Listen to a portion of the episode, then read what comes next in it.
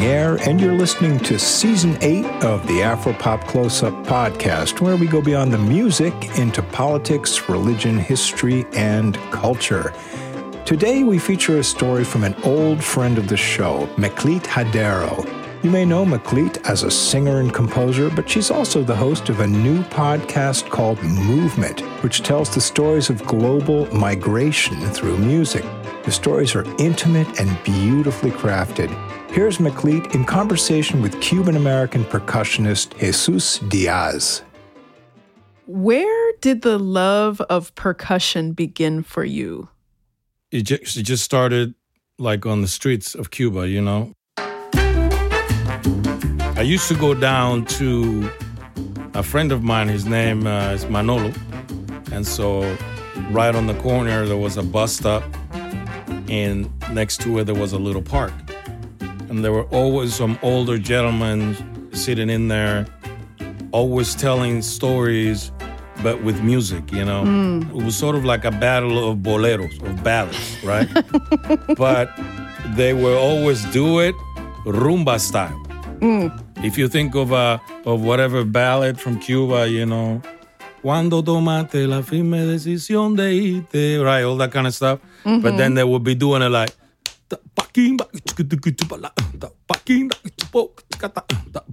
and then they would be battling it out, you know? And then somebody would be standing there saying, no lo ire, no lo ire, which means don't turn it, don't take it into the mambo or to the chorus, you know? Keep it going. Mm. I was just to stand there and listen to them for a little bit. And then I would continue on my way you know, as I walk down the street, people will be singing either bembe or playing bata drums. So I had this kind of journey where I heard all these different things prior to getting to Manolo's house, which is where we had a drum set up made out of cans. so, mm. But we would go like for hours and hours just banging on these things literally every day.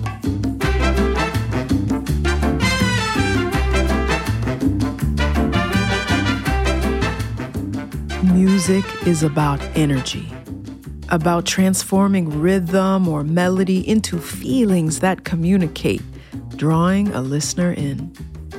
But there are some musicians who do the exact same thing with stories, and you can spot them right away.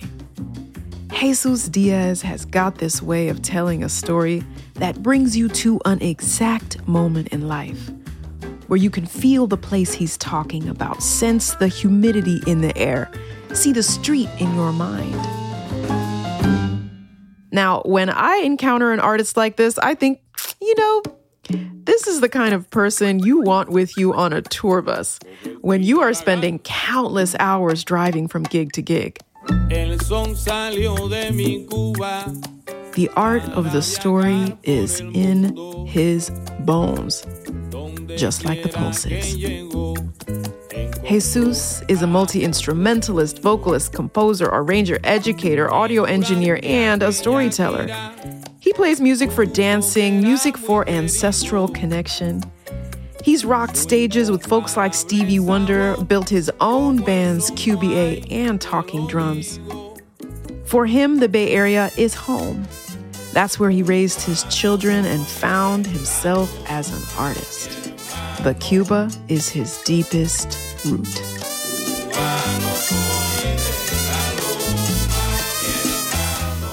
My name is Meklit, and this is Movement.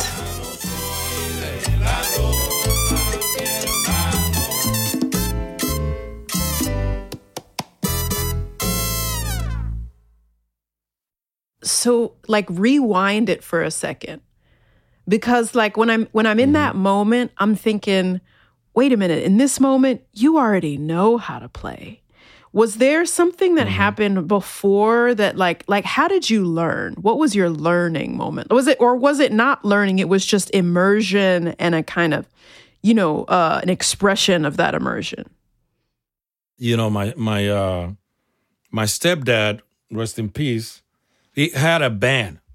And so what they did, they started to rehearse at my house every week. Mm-hmm. And the kind of music that they play was danzón and cha cha cha. Mm-hmm. You know, danzón is like the perfect marriage of European music and African music. You know what I mean?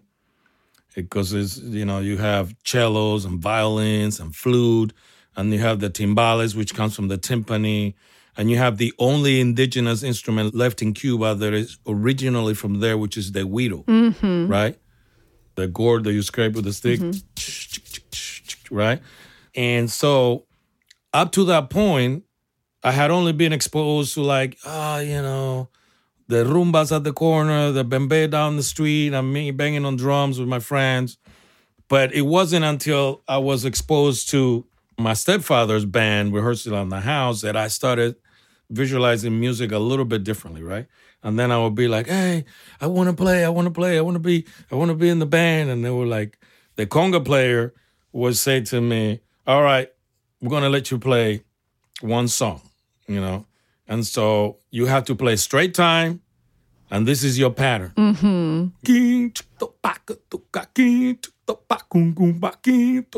Just that the entire time.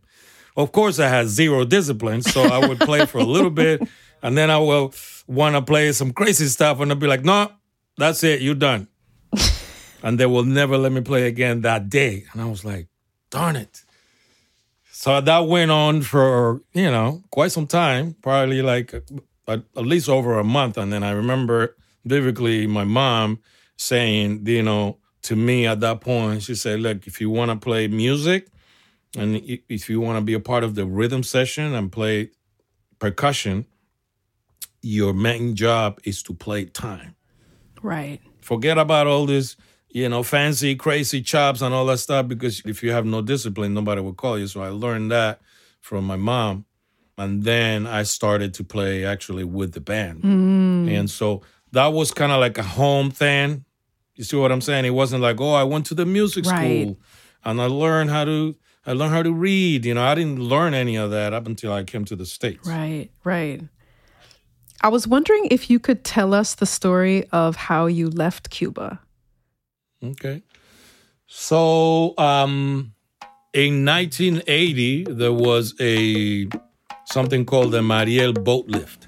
Between midnight and noon today, 23 boats filled with over 800 Cubans reached Key West, Florida. U.S. Marines. Jimmy Carter on duty at Key West. was the president of the United States at the time I'd like to make a statement to you and to the nation. and um, The, uh, Jimmy Carter and other countries in Latin America Tens of thousands said, okay, people who are not happy with the Cuban government can leave and we'll take some people. Castro himself has refused to permit them a safe and orderly passage. So the deal was, I learned this this after I was in America, right? The deal was that people that had um, families in Cuba were then allowed to go to Cuba with their boats and pick up their family members. Mm. However, the Cuban government said, "You want to pick up your family? You have to take as many people as we can put on your boat. Wow. If you don't want to do that, don't come to get your family." Vessels like this one, the Dr. Daniels, were forced to take far more passengers than it has safety equipment for. So you had all these little tiny boats, right? The people that came over to pick up their family, you know, maybe a 25 passenger boat was leaving Cuba with, you know, 75 people, 100 people overloaded, right? backing up boats in the refugee crowded port of Mariel. So at that time, unfortunately, I was incarcerated. I was in prison in Cuba for, uh, you know, protesting against things that I, you know, wasn't in agreement with. I was in my cell and they just called my name. So basically, it's just think of a very long and skinny warehouse, right? So I was like my cell. And so what happened in Cuba when you were in prison, the the way they run their system, every so often they move you to a different prison because they don't want you to get too comfortable in a place so you can figure out how to escape or get away or anything like that. So at the beginning, when they start calling people by name, everybody starts grabbing whatever th- they own, which is not much, of course, but you, you have some things, right? You start grabbing your stuff. You're thinking, I'm about to get moved to go somewhere else. So I started calling people by name, and everybody started grabbing their things, and they're like, "No, leave your stuff in there," and they will leave and never come back. So some of us who are being left in the cell, we have no clue what exactly is happening, but we know that these people are not coming back. So of course, we are speculating. Okay, what what are they doing? Are they killing people? You know, what's happening? We don't know. So became more and more empty, less and less people. So when I came out, I was nervous because I had no idea what was waiting for me outside.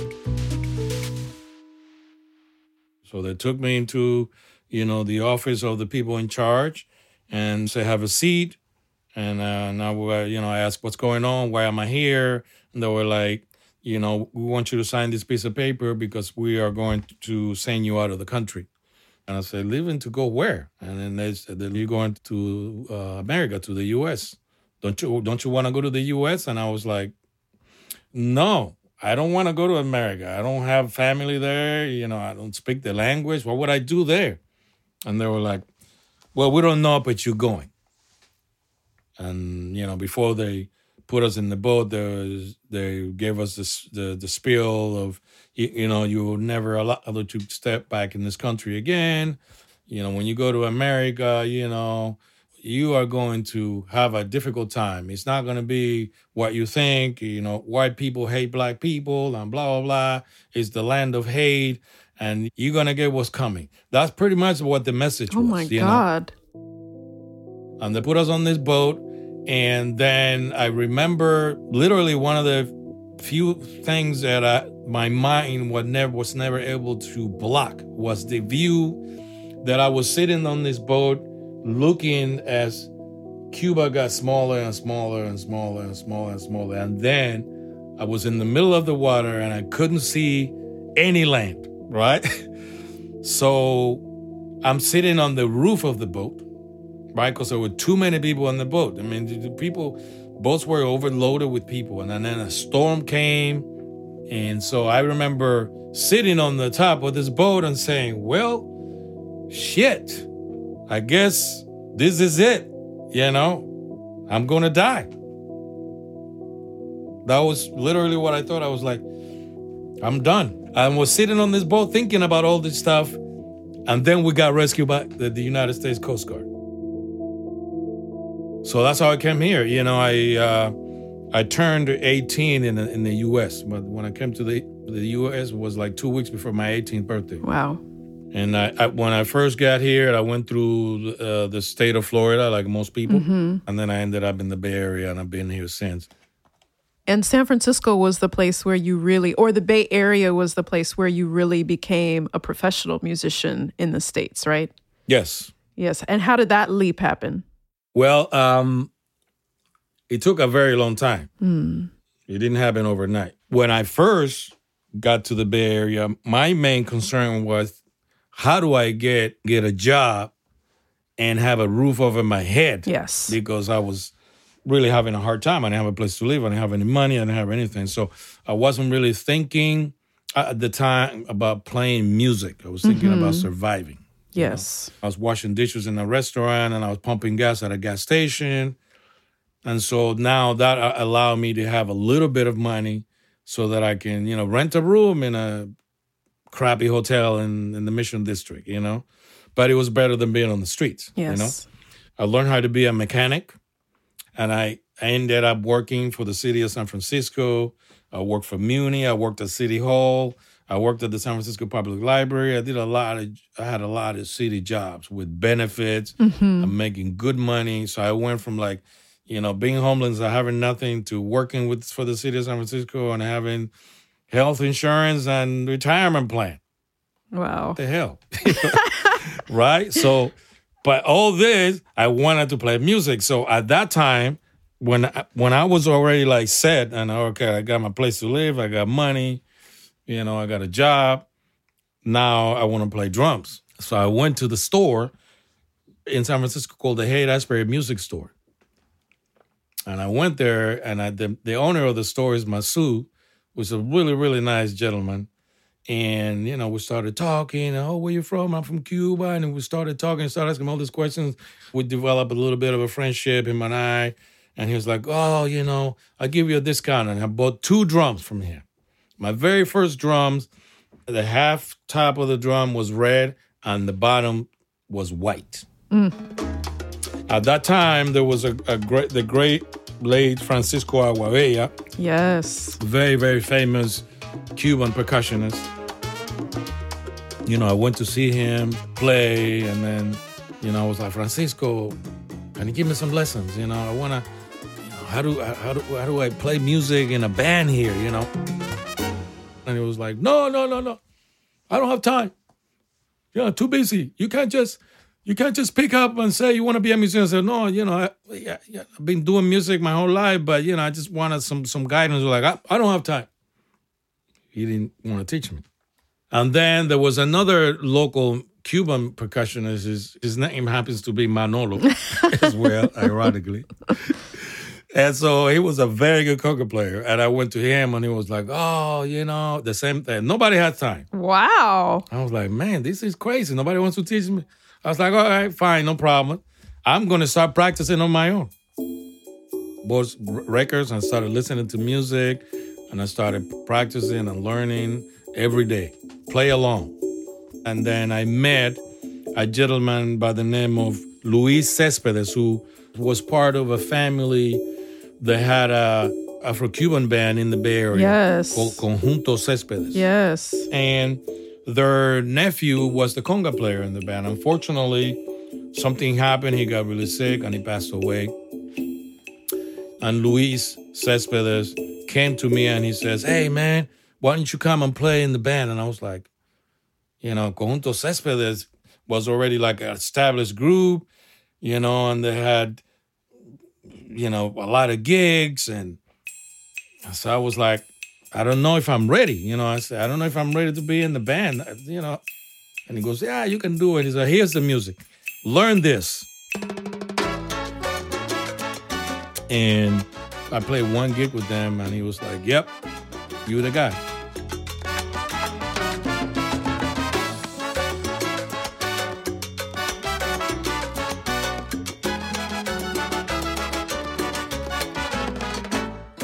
So, you know, we were doing all these tours and things, and we are gonna go to Europe. And I went to my job and I said, I need a leave of absence, you know, for three months. And my boss looked at me and he goes, Are you crazy? He goes, I can't give you that much time. You know, we, who's gonna do your job? And I was like, I don't know, but I need that. I, I don't even need to get paid. I just want to be able to go and come back. And he said, No, we can't do it. The most time I can give you is 30 days. I was like, I need three months, man. I can't, 30 days is not going to do it. No, well, 30 days is all I can give you. And I was like, well, I'm going to have to write a letter of resignation. And he goes, Yeah, sure. You're not going to do that. Do you know how many people want your job? He says, You got benefits, you got retirement, you're making good money, you got the freedom to do whatever you want. Nobody wants to leave this job. And I said, I will leave this job if you don't give me the time that I need. So he refused to give it to me. And so I went home and I wrote a letter of resignation. And the next day I came back to my job and I gave it to him. And he looked at me and he goes, I can't believe you're doing this. Are you crazy? Are you sure you want to do this? And he goes, Yep. I say, Yeah, I want to do it. And he goes, You know, I'm gonna let you I'm gonna let you sleep on this. I'm not even gonna turn this letter in. And I said, Do it because I'm gonna quit the job.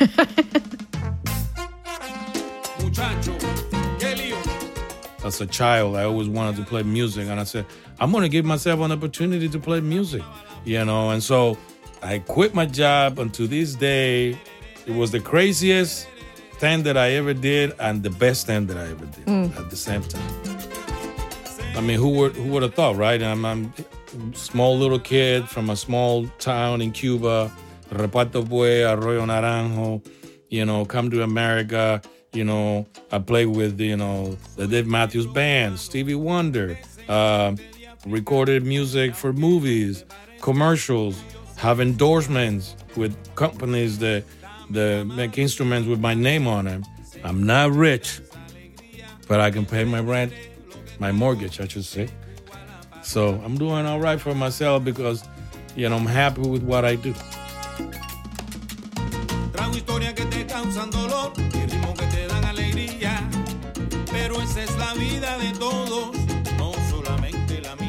To this day, have you ever been back to Cuba? You know, when I when I came from Cuba in 1980, I was not able to go to Cuba for 20 years. They didn't let me in. The Cuban government didn't let me in. And so 20 years later, I went to Cuba for the very, very, very first time. And it was one of the most difficult experiences that in my lifetime because it was kind of like reliving, you know, sometimes the human body will take things that are hurtful to you and hide them in a very special place, right? So they don't hurt you anymore, but it's still there. So in many ways, you almost like you get amnesia and you forgot about all these different things because your body doesn't want to remember these things because it's a painful experience. You know mm-hmm. what I mean? And so for many years, in order for me to survive, I had to hide a lot of things. You know, I mean, I even get sentimental about it, talking about it right now. So when I went to Cuba 20 years later, it was shocking. It's like, you know, going back, it was like going back in time and reliving all my experiences and all the pain and all the loneliness and all this and that. It was, man, it was really hard. Mm. Really, really, really hard.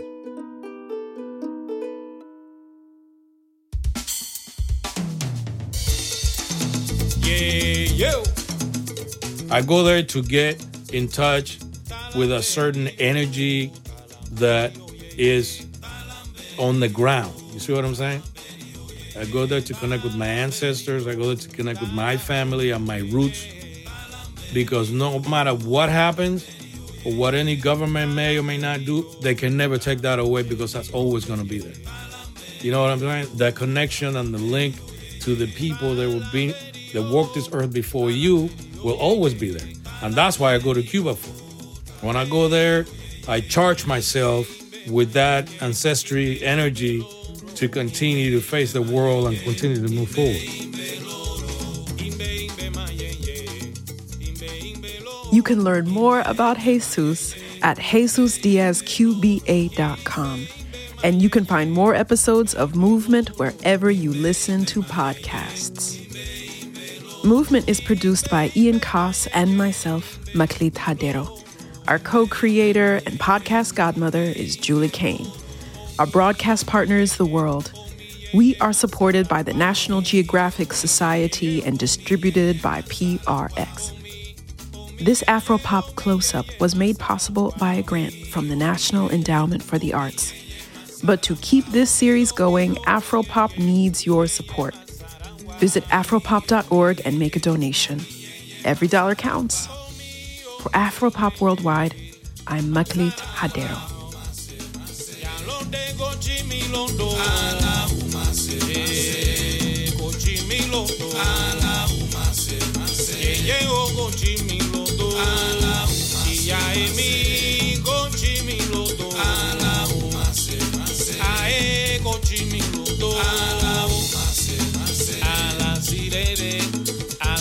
Sirere ya londe. Ala sirere ya londe.